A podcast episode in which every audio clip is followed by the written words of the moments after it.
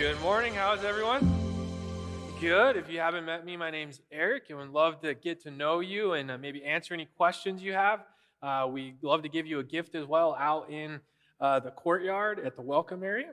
I also want to welcome all our friends and family online. Um, just a couple reminders the 24th of October, that's Market of Hope. So make sure you mark your calendar. It's a a time when we reflect on how we're trying to share the gospel to the ends of the world and help people know who Christ is. Uh, also, want to let you know we have a family business meeting tonight where we just go over what's going on in the church and give you an update and all that fun stuff. So that'll be here at 6:30. And then uh, last thing is every year December is our biggest year, uh, month of the year for giving, and so we're doing great. God is blessing us, and we're excited for that. Uh, but also want to let you know that we are growing and adding more and more things to do to reach out to people and, and love our people. So if God would put that on your heart to give as December draws near, we just ask you pray about that and consider us in that process. So with all of that, we find ourselves in Romans chapter 11. And um, if you've been tracking with us, Romans 9 through 11, some of the hardest chapters in all the Bible. And so uh, it's cool, it's fun, uh, but it's also it's very challenging. So I hope God is challenging you as, as He's challenging me. Everyone asks how I'm doing, and I say I'll be great when I hear Romans chapter 12. So uh, with that, here's maybe a way to help get us into the text is, um, you know, I think sometimes we think the Bible is divorced from where we are. And when we really take a look at what's going on in the text, is there's so much similar things on what they're challenged with and, and what God calls us to in the midst of that challenge. And what, what you'll see is uh, when chaos happens in life, there, there are multiple levels that Christians react in chaos. Some is to say that there's the absence of God in chaos. Some um, want to take that chaos into their own hands and work out their own plans. Um, some people live in paralyzation and fear, and it causes them to crumble and not do anything. And you're going to see all, all of those types of responses in our text. And, and what essentially happens is the, the Jews are asking the question, and so are the Gentiles Has God failed? Because it is chaos. And what Paul's going to do through this passage, he's going to remind them kind of two things. Let's look at what God has said, let's look at what God has done, and let's have hope in the midst of chaos for now and the future. And that's really going to walk us through where we could be.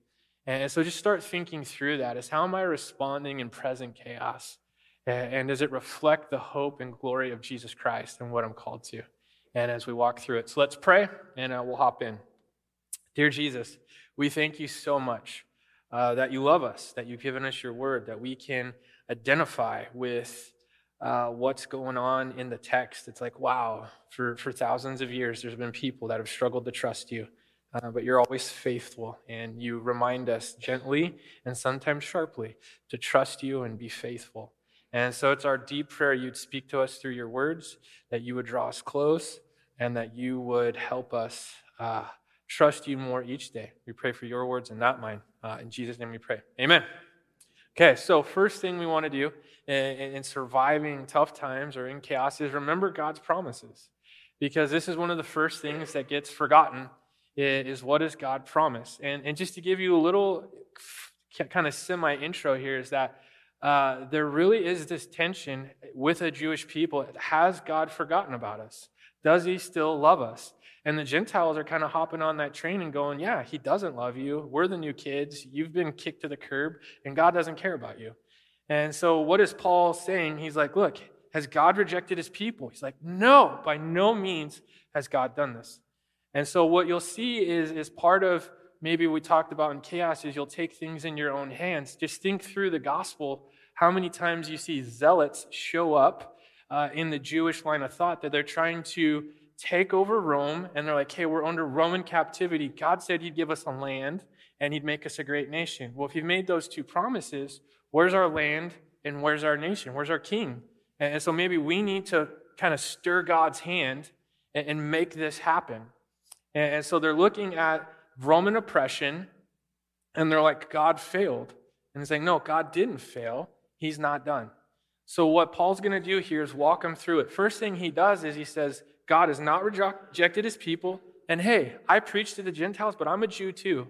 I understand what it means to be from Abraham. I understand these promises you see in the text.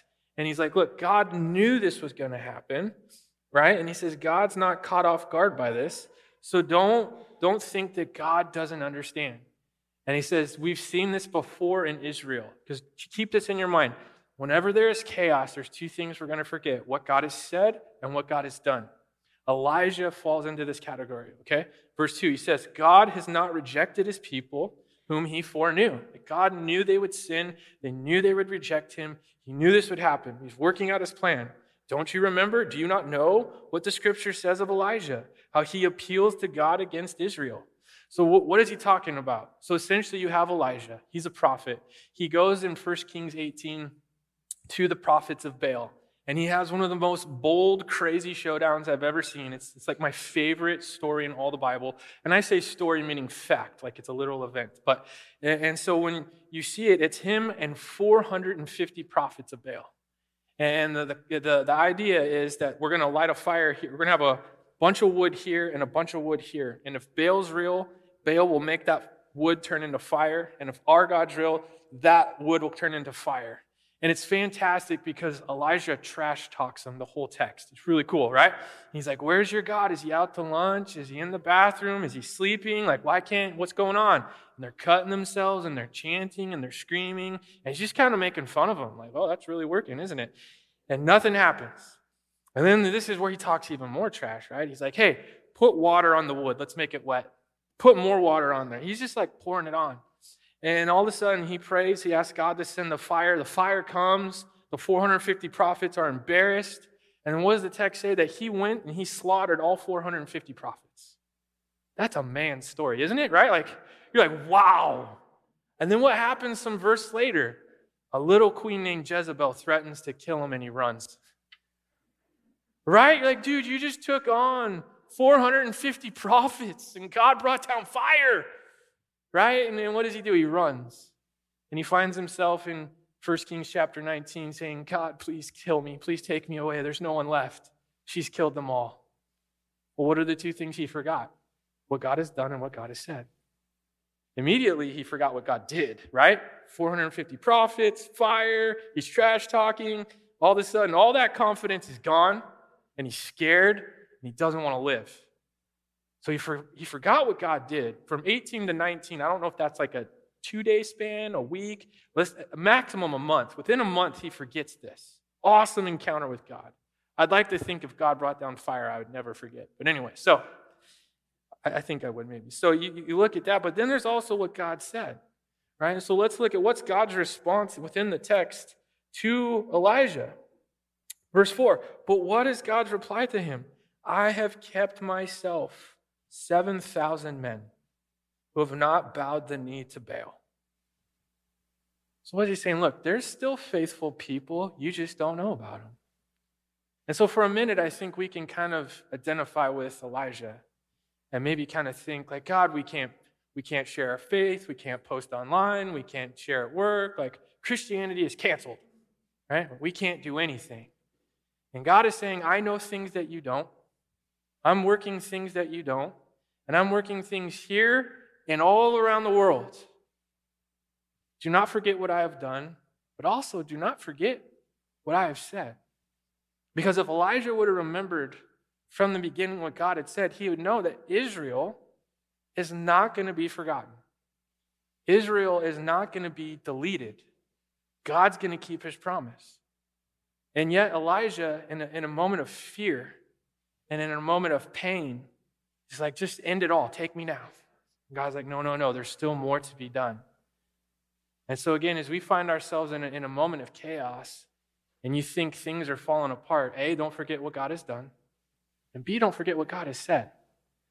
And, and don't forget that you are coming to a text where people have historically struggled that because the world is falling apart, that maybe God's not there, God's love is absent, God's providence is absent, and it's like, no, no, no. So to really understand some of why Elijah is forgetting what God has said and the Jews are forgetting what God has said, we're going to we're going to go back and we're going to walk through this story.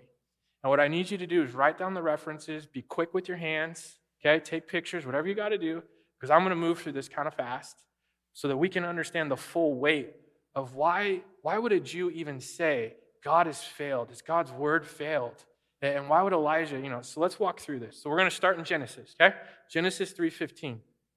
It says, I will put enmity between you and the woman, and between your offspring and her offspring. He shall bruise your head, and you shall bruise his heel. So this is God talking to Satan post fall, right? Adam and Eve sin. God goes to the garden. He talks. He's talking to him. So from this moment on, if you're a Jew, you're looking at when is the offspring from the woman going to crush the snake? And they're like, when is he going to crush the serpent's head?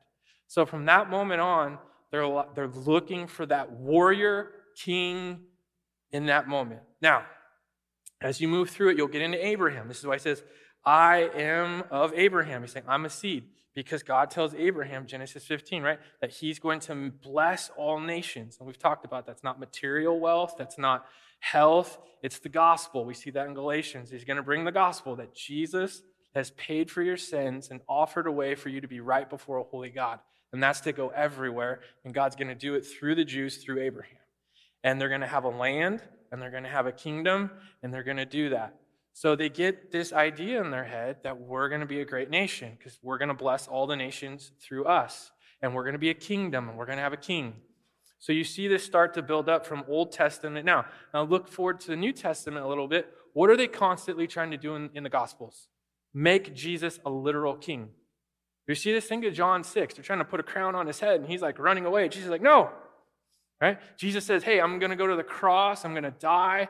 Peter's like, no. And then what does Jesus say? Get behind me, Satan. Why? Because he wants him to be a king.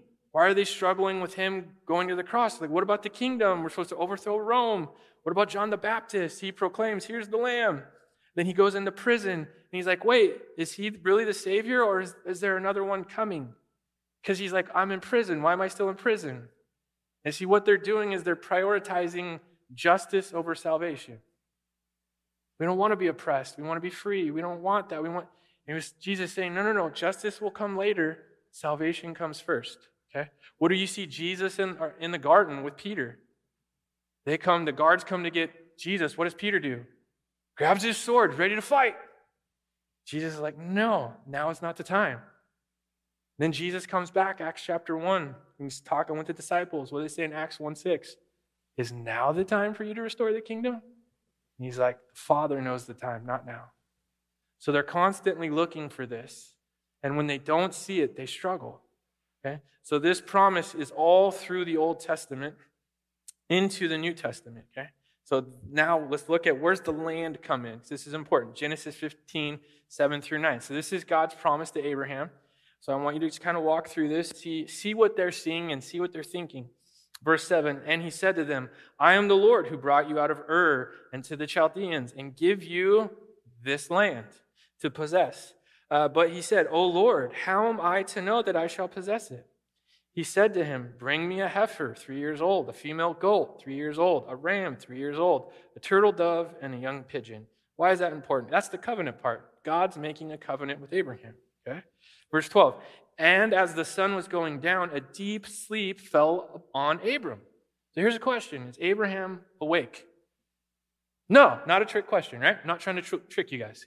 He's not awake. Why is that important? Because God's making the covenant, and it's an unconditional covenant because God's making it, and Abraham's asleep. So there's no if you, then I. It's I will, right? And behold, a dreadful and great darkness fell upon him. When the sun had got down, it was dark. Behold, a smoking fire pot and a flaming torch passed between these pieces. And on that day, the Lord made a covenant with Abraham, saying, To your offspring I give this land, from the river of Egypt to the great river to Euphrates. So he gives some boundaries to this land. If you have a land, you have a, a, a people in the land, those people need to be ruled by that land. You have a king. So you have a land and a king and a kingdom. And Israel's like, we want that. And then Genesis 3, he's going to crush the head of the snake. And so what they're looking at is we are in, you know, Israel, but it's not our land. And it's not, where's that promise? Where's that Genesis 3, Genesis 15 promise? And just to give you an idea of what's going on, here's a map. Here's the promised land. That's the blue line. And if you look at that little arrow where the brown is, that's the actual land. So you're looking at that, and you're a Jew, Would it be fair to say, has God forgotten about us? It's not a trick question. Yeah, right? And this is the tension they find themselves in. Like, that's what was in Genesis chapter 15. This was going on. Now, if you fast forward in your text from AD 70 to about 1948, Jewish people, the Jews, are not a nation. So, what happens in 1948? Right? Israel becomes a nation. Like out of nowhere, they went from being slaughtered to all of a sudden they are a people group again. They have a country, they have a land.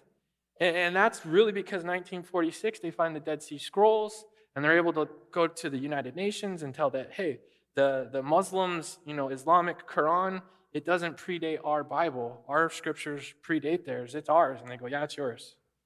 And all of a sudden, guess what? God didn't forget about Israel, did he? No, he didn't. So this, this is very important. Look, they're trying to work it through. They're trying to understand. God made a promise, but we're, we're underneath Roman rule. We're oppressed. And Paul's saying, no, has God forgotten about his people? Has he rejected them? No, he hasn't. He's actually working a plan. But you're prioritizing justice over salvation. Jesus came for salvation first, he'll come for justice later. You need to trust him in the process. So let's look at some verses that kind of help us understand this a little bit more. Isaiah 9, 6 through 7 says, For us a child is born, right? This is one of our favorite Christmas verses, but in there you'll see some things. To us a son is given, and the what will be on his shoulders? Government will be on his shoulders, and his name shall be called Wonderful Counselor, Mighty God, Everlasting Father, Prince of Peace. Verse 7 On the increase of government and the peace there will be no end. On the throne of David and over his kingdom to establish it and uphold it with justice and with righteousness from this time forth and forevermore. The zeal of the Lord of hosts will do this. So, this is where the kingdom promise comes in that there is a promise that there will be a throne and a kingdom, and the Savior will reign on it, and he'll bring justice, and he'll make all things right, right with God. Now, there are brothers and sisters in Christ who would probably disagree with this, and they want to spiritualize the land and spiritualize the kingdom. I just don't know how you make uh, a metaphor out of land and a literal throne, right? So, we love them, but the text, we're seeing it. God's going to do it what? Forever. And but what's happening is this is why the, they ask in Acts 1 is now the time for the kingdom? He's going back to Isaiah, right? And he's like, it'll come later. Look at Psalm 89, 3, 4. It says, You have said, I have made a covenant with my chosen one. I have sworn to David, my servant. I will establish your offspring forever and build your throne for all generations. Verse 34 I will not violate my covenant or alter my, the word that went from my lips. Once for all, I have sworn by my holiness, I will not lie to David. That seems pretty specific, doesn't it? So I will not lie. Verse 36 His offspring shall endure forever. His what? Throne, as long as the sun before me. First Chronicles 7, 11 through 12. I know we're moving here. Just keep this in your head.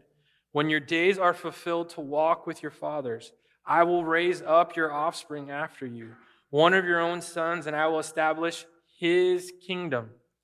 He shall build a house for me, and I will establish his throne forever. But I will confirm him in my house and in my kingdom forever, and his throne shall be established forever. So he's getting to it over and over and over again that there is going to be a Messiah and he is going to make all things right from the throne. And what's going on with a Jewish audience is they want that right now. We don't like being under Roman oppression. We don't like our rights being violated. We don't like being persecuted. We don't like being treated as second and third class citizens. We want it now. And what Paul's getting at, yeah, but you have Christ, you have salvation. And they're like, we don't care about that. We can save ourselves. And it's like, no, no, no, no. You're not saved by works. You're saved by grace. See, we fall into that temptation too, don't we? We're like, oh, we'll come to church. We preach the gospel. You're like, yeah, I don't care if I'm saved. What do I do about the vaccine? If I wear a mask? If I send my kids to school? No, you love Jesus. Yeah, I don't care about that. Are you Republican or a Democrat? It's like, no, you're missing the point. Right? Like, like we're You've been saved. Right? God's going to work out the injustice later. And what he's trying to do is get these two groups of people, your Jew and your Gentile, to get along and quit fighting. And then that through your commonality that you've been saved and God will make all things right, get together, stay the course, fulfill the mission. Okay? So we'll keep working our way through this a little bit here. We're, we're just doubling down and making sure we show our homework here. Luke 132. He will be great and will be called Son of the Most High, and the Lord God will give him the throne of his father David, and he will reign over the house of Jacob forever. And his kingdom there will be no end. Okay? So it's very understandable if you're a Jew to be frustrated and think, here we are, and there's no kingdom. And this is why they were so mad at Jesus. You're going to be the son of a carpenter and be a king? This is why Peter and the disciples get angry. Wait, you're going to die? You can't. You have to sit on the throne. You got to overthrow Rome. You got to rule. You got to reign. See, this is where when we don't see God working, sometimes we try to fill in our own gaps. Think of Judas. Oh, I'll force his hand. That's why last week it was like, don't try to bring God low or make God high. He makes his own decisions. You think of the zealots, they're going to overthrow it. You see what happens, we saw Elijah, he lives in fear. He doesn't want to act. He forgot what God said, he forgot what God did. But then there's this other extreme where we start to spiritualize everything we do. This is what God said, so I'm going to make it happen. I'm going to go kill him. I'm going to go betray Jesus, and that'll force the kingdom to happen. And what Jesus is saying is like, no, I am the king and I will judge. It's just later. See, God doesn't work fast enough for us sometimes, does he?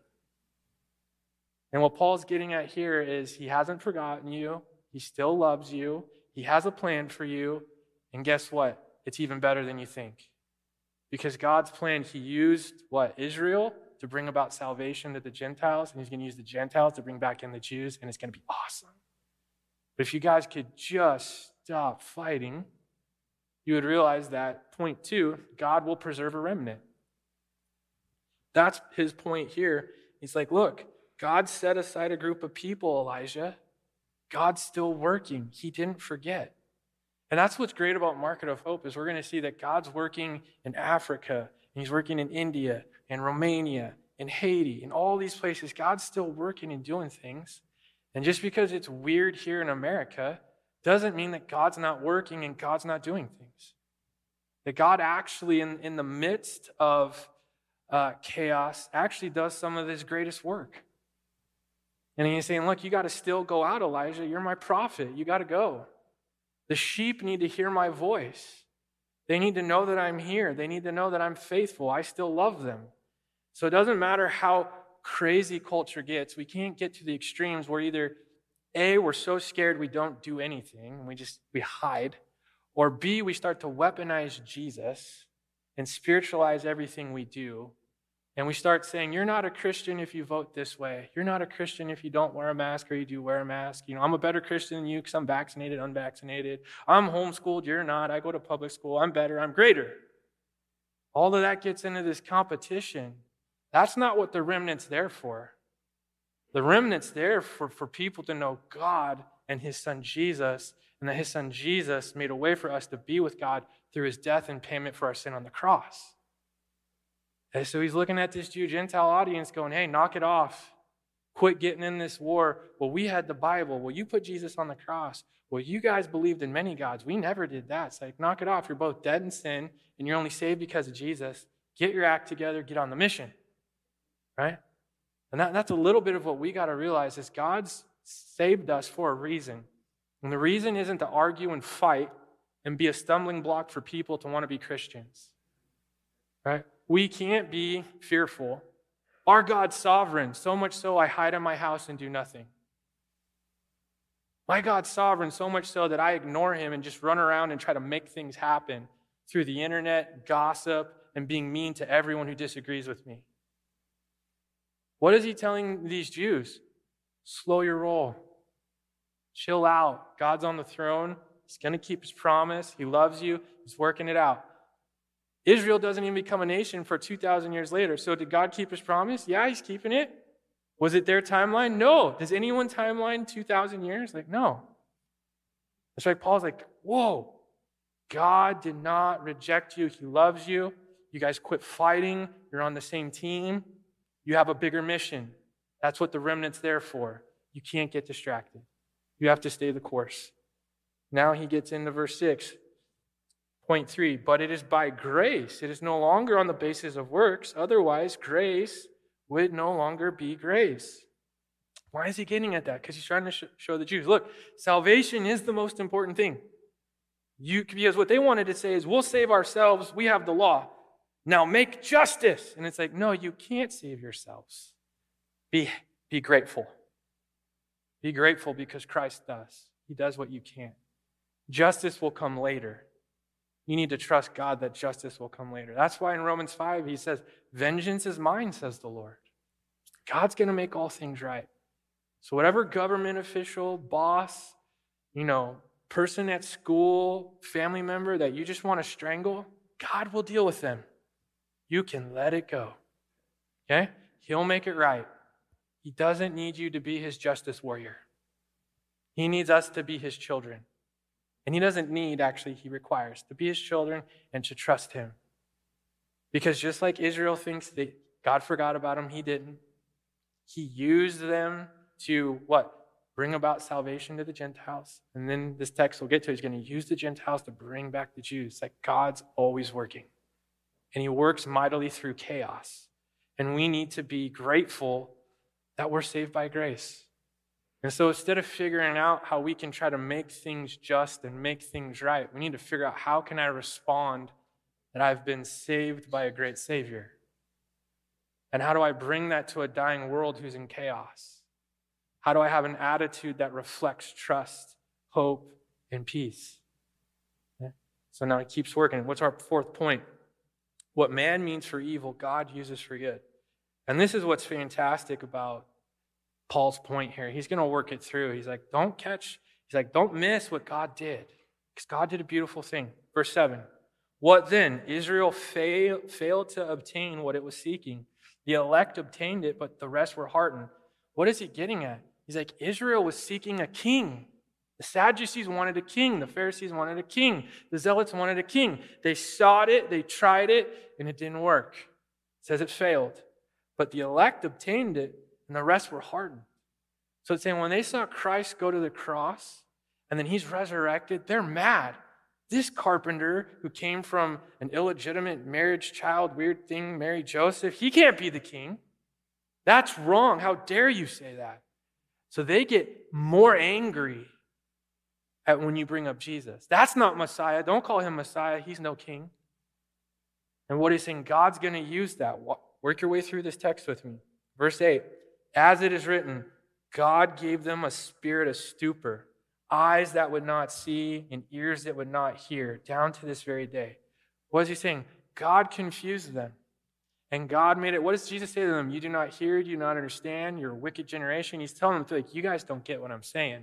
You think I'm here to be a king, but right now I'm here to be a savior. I'm here to save the people. And the more he healed and the more he talked, the more angry they got. And the more angry they got, they went to have him crucified. Now that's God working a plan, isn't it? Isn't it? Yeah, and they're, they're angry and they're angry and they're angry and they go to Rome and they want him on the cross and they're rioting, they're revolting, and they're like, all right, kill the guy. He must be bad. So Jesus goes to the cross. why is that good news? Because without his perfect payment, we don't have a payment for our sins. So it's saying God used the hardened heart of Israel to bring about salvation. Keep working your way through this text with me. Nine. And David says, Let their table become a snare and a trap and a stumbling block and a retribution for them. Let their eyes be darkened so that they cannot see and bend their backs forever. Why is David saying that?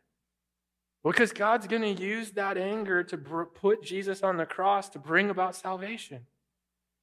So this is Paul saying, look, don't be caught off guard. God's been working a plan from Genesis 3 to crush the serpent and bring the good news to all nations everywhere through Israel, through the church, back into Israel, and then God will send his son to bring justice. It's like God's got this under control. Quit freaking out. You don't like where you live, you don't like your county, you don't like your state, you don't like your schools. Chill. Justice will come. Trust the Father.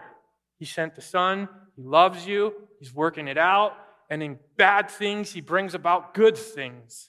Through Israel's rejection, He brought about the church, the Gentiles. That's good news, isn't it? He's like, okay, then trust me.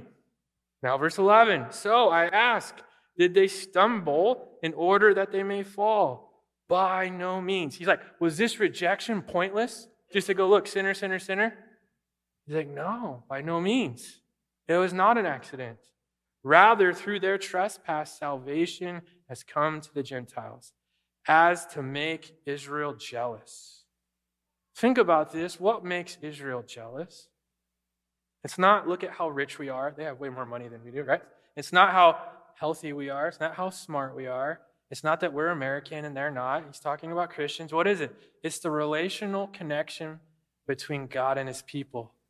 Because in Deuteronomy 6, what does he say? I will be your God and you will be my people. And they had this relationship where God did initiate this plan through Israel.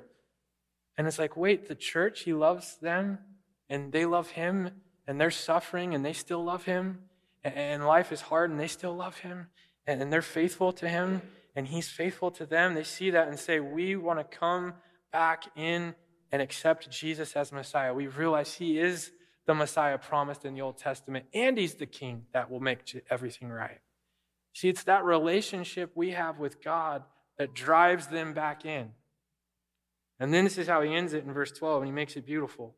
He says, Now, if their trespass means riches for the world, and if their failure means riches for the Gentiles, how much more will, their full inclusion mean? He's saying, look how much more is to come when God brings them back into saving faith, into repentance. He's getting to the idea of Genesis chapter 50, right? When Joseph says, What man means for evil, God means for good. That what Israel tried to do by putting him on the cross, God brought about salvation. And what they're going to try to do in persecuting the church and hurting the Christian, it's going to draw Israel back because they're going to see that love and faithfulness and commitment. And they're going to come back, and even when they come back, even greater things will happen. That's an incredible amount of hope for a Christian. That through the darkest, deepest of things, God will bring about hope and God will bring about restoration. But oftentimes it's through absolute, pure chaos that we create as sinners. And God says that He wasn't caught off guard by this. He says, This is Israel who I foreknew. God is not up in heaven confused, like, what? COVID? Oh my gosh. And all this craziness. And I didn't know. I better figure this out. You guys hold on while I figure this out. I'll get back to your prayers in 20 minutes. Like, no, He foreknew. He's not absent. He did not forget. We don't need to take things into our own hands. We don't need to run and hide. We need to trust Him. I heard a good uh, illustration of this from a guy in our church. Uh, he was telling me he went to uh, he went to the, the doctor to get checked out, and he saw a man in the parking lot crying. And he went to the man and he was like, "Hey, uh, how how are you doing? Is everything okay?" And he said, "He said no, I don't know." He said that his wife had been unfaithful to him, and that he had to go to the doctor to get tested to see if anything was wrong with him. And he said, in the process of that test, he found out that he had cancer. And essentially, he says, I don't know if I should be mad at my wife or thank my wife. Right? And so, what's, what's the question? Because if he hadn't gotten the test, he wouldn't have known he had cancer. If he didn't know he had cancer, he would have found out way later. Who knows if it's too late to do anything, too late to treat. So, here's the thing Does God want the woman to cheat on the husband? No. But did God use that bad work to bring about something good for this man? Absolutely. Absolutely. So then, how much more can we trust God? Whether it's getting a vaccine, not getting a vaccine, wearing a mask, not wearing a mask, homeschooling your kid, not homeschooling your kid, leaving California, staying, keeping your job, losing your job, can God work through it? Absolutely. He can work for it for our good and His glory. And that's His point with Israel. How much more? How much greater is it God will include Israel through the faithful obedience of the church? Well, guess what that means? We need to be faithful and, be, and obedient, and so that God could keep working his plan out. We can't get distracted with all of the secondary things that don't matter. Here's the thing when you get to heaven, it's not going to be like, oh, vaccinated, unvaccinated, vaccinated, unvaccinated, right? Homeschooled, public school, right? Like, stayed in California, left California. Like, nope. Christ, payment for your sin? Yes. Hmm. No payment of sin. That's it. So we can't sit here and fight each other and get mad at each other and beat each other because we're angry that they have a, a, vaccine and we don't, or they're keeping their kid in public school, or they're not, and they're ruining their lives and they're bad Christians. Like, no. This is the point to Israel and the church. Different testimonies, same Father, same Savior. Both dead in sin, only made alive in Christ through the saving work of Jesus Christ. Stop your bickering, stop your fighting, stop your competing. Worship God, serve Christ, and do it together. That's the mission He's keeping them on. We can't fall prey to that because the reality is we might have different decisions and God will work through both of them. I'm sure God will do great things through kids who are homeschooled. I'm also sure that there's kids in public schools that need Jesus, right? Yes, and, and there's going to be Christian kids that God will use to minister to them and speak to them. It's very possible that we can be on opposite sides, but God will use both sides for his glory. Right? Is that too big of a statement? No. That's a fantastic statement. Why? Because 12, how much more will their full inclusion mean? He's like, look, you guys think it's bad. Israel failed. No, it's going to be even greater because I'm going to bring them back into faith. I keep my word, I keep my promises. You can trust me. And so when you look at Israel, God keeps his promise.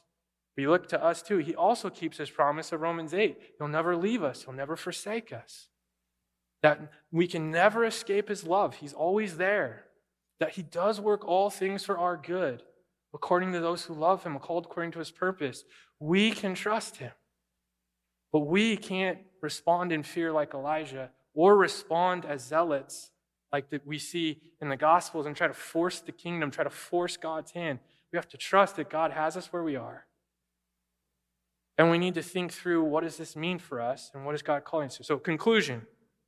Either way, God has a plan. And He's working it out, and we're the church, and we're His children, we're a part of it, and we need to trust Him. But maybe here's some encouragement a little bit. I can appreciate the amount of research and effort that is being given by people to love their kids and love their families. Okay? And I get it, and I appreciate that. But if we could just take half that energy and channel it towards researching here, I think it would make everyone a lot better. Right? Instead of going to the Google search, go to your Bible. Go to your Bible. What does God say about trusting Him? Because what you'll find is over and over again, there are Christians just like you and just like me who wanted to run and hide or wanted to kill and take things into their own hands. And God goes, Whoa, slow your roll. Just trust me. Trust me. I'm in charge. I'll make all things right. I'm your father. I know what's best. And you'll get examples of John the Baptist staying in prison, examples of Paul singing in prison, examples of Elijah conquering one second and crying the next second. And you'll go, ah, he's just like me. I get it. And God tells him to be faithful and he tells him to trust, and I need to do that. And then that will help shape our attitudes as we look at Jeremiah. Go, go through the whole book of Jeremiah. You know, no one gives their life to Christ in the book of Jeremiah. That's depressing, isn't it? Isn't it? Okay, so I mean, think about if we're going through all this, I know God's already brought people to faith, and that's better than Jeremiah had it. Right? But you read that, and then you read Lamentations, and Jeremiah is weeping because no one's being saved. They're being unholy, and his heart is broken because they are offending a holy God and they're not listening. Right? You read, work it, look at Job. Job doesn't do anything. God just says, hey, Job, you're going to suffer and you're going to show Satan how much you love me. Right? And so for us to say, God, I don't deserve this, neither did Job, so to speak. And then Job gets angry, and what does God say? Where were you when I created the stars? And Job goes, Oh, yeah, I wasn't there. He's like, Then stop talking. Like, okay, I'll stop talking. Right? We need to stop talking sometimes. We need to be faithful. That's what, take that energy. I appreciate the health concerns and the schooling concerns and all of that. And that's good and we want to be thoughtful and prayerful. But let's just take a huge chunk of that, divert it right here. Let this guide our heart, and then come over here. And then when we're praying about do we move, do we stay, do we keep our job, do we vax, do we not vax, do we wear a mask, what do we do? It comes not from a place of fear and not from being a zealot, but from trusting the Father that He's guiding us to use whatever it is we're about to go through for His glory. And He's going to use it and we can trust Him. And then we can come out on different sides of what we're doing, and God will use both of us because we're His children, right? So let's look at some, some implications of the sovereign king. And that's what we've entitled this series. If you're looking through this, what's Paul getting at? God's in charge, trust him. And if he's in charge, then the fruit of the Spirit need to be evident that we can be patient, that we can be kind. We don't need to strangle people who we disagree with. We don't need to go online and bash them and call them out. We don't need to gossip about the people who are doing things we don't agree with. That if the Jew and the Gentile can come together in Christ, so can the vaxxer and the non vaxxer, and the masker and the non masker, and the homeschooler and the non homeschooler, and the Californian and the Idahoan, right? Like all of it, right? I made that word up, I know. So, but if you look at that, God can work it through, and we're going to trust Him. We can have kindness and gentleness and self control. We don't have to go nuclear every time we turn on Fox News or get an email, right? The fruit of the Spirit are there. Because part of God's plan, what He's getting on, is that we're going to be a light to the nations. We're not a good light if we're like, our God is so sovereign, we hide in the dark and cry. Or our God is so sovereign, we just take it into our own hands and try to force everything on people. No, our God is so sovereign, we trust Him. Yeah, we don't like this. And yes, this frustrates us. And yes, we wish things were different. But so do Christians in China and Afghanistan and Iraq and India. They wish it was different in their country too. So did the Christians in Rome in, in, this letter. They wished it was different too. But the mission is still the same to trust Jesus, to trust God, and greater to trust that God can work through the chaos for his glory and for our good. Right? Okay, so some questions to ask ourselves. Do we model a lifestyle of hope? Right? Do we model a lifestyle of hope? Because that's what 12 is driving at. How much more will their full inclusion mean? How much more? He's trying to get them excited. God's going to do great things through the church to bring back Israel. It's going to be fantastic. Do we live in that same kind of hope? Yeah, this is terrible, and God's going to do something. It's going to be fantastic. I don't know what it is, but I trust Him. Well, don't you want to quit your job? Oh, yeah, I'd quit it if I didn't need food. Well, don't you want to move? Oh, yeah, I'd quit it if I had a different job. Well, then how are you hopeful? Because of Jesus. Someone's going to see God's goodness through obedience. I'm just going to trust him. I'm hopeful he can take this chaos and make something out of it. Right? Question two How does our suffering compare to the Old and New Testament Christian suffering? First service chuckled. That's kind of redundant. Very poor compared to theirs. Would we agree with that?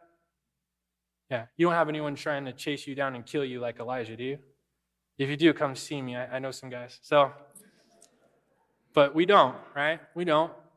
What's the point for me saying that? Not to make you feel guilty, give you hope. If God can be with them, He could be with us, right? Yeah, uh, that's what it is. It's hope. It's to give us hope. Do you struggle to believe that God keeps His word? That's what the Jews were struggling with. What about us? He forgot about us. No, He didn't forget about you. He loves you. He's with you. It just doesn't mean you're not going to suffer and you're not going to have hard times and you're not going to want to quit and you're not going to want to give up. All those things are going to happen but his word's still true. Remember, remember what he did, remember what he said. You got to have both. If you do both of those, then you work on trusting him. But it's hard to trust when you don't know what he did and you don't know what he said. That's why we got to read our Bibles. Fair? Yeah? Okay. Are you currently sharing your faith with a non Christian? Because that's part of this plan working out. So we're to share, we're to go. Remember last week, blessed are the feet, are those who bring good news. We're to bring the good news. If you're sharing your faith, keep sharing it. If you're not, start praying. Think of a non Christian and start praying God would bring an opportunity. You don't need to stand on a quarter and slap someone with your Bible. You need to find somebody you know, pray for them, love them, and share, and trust that God will do the work.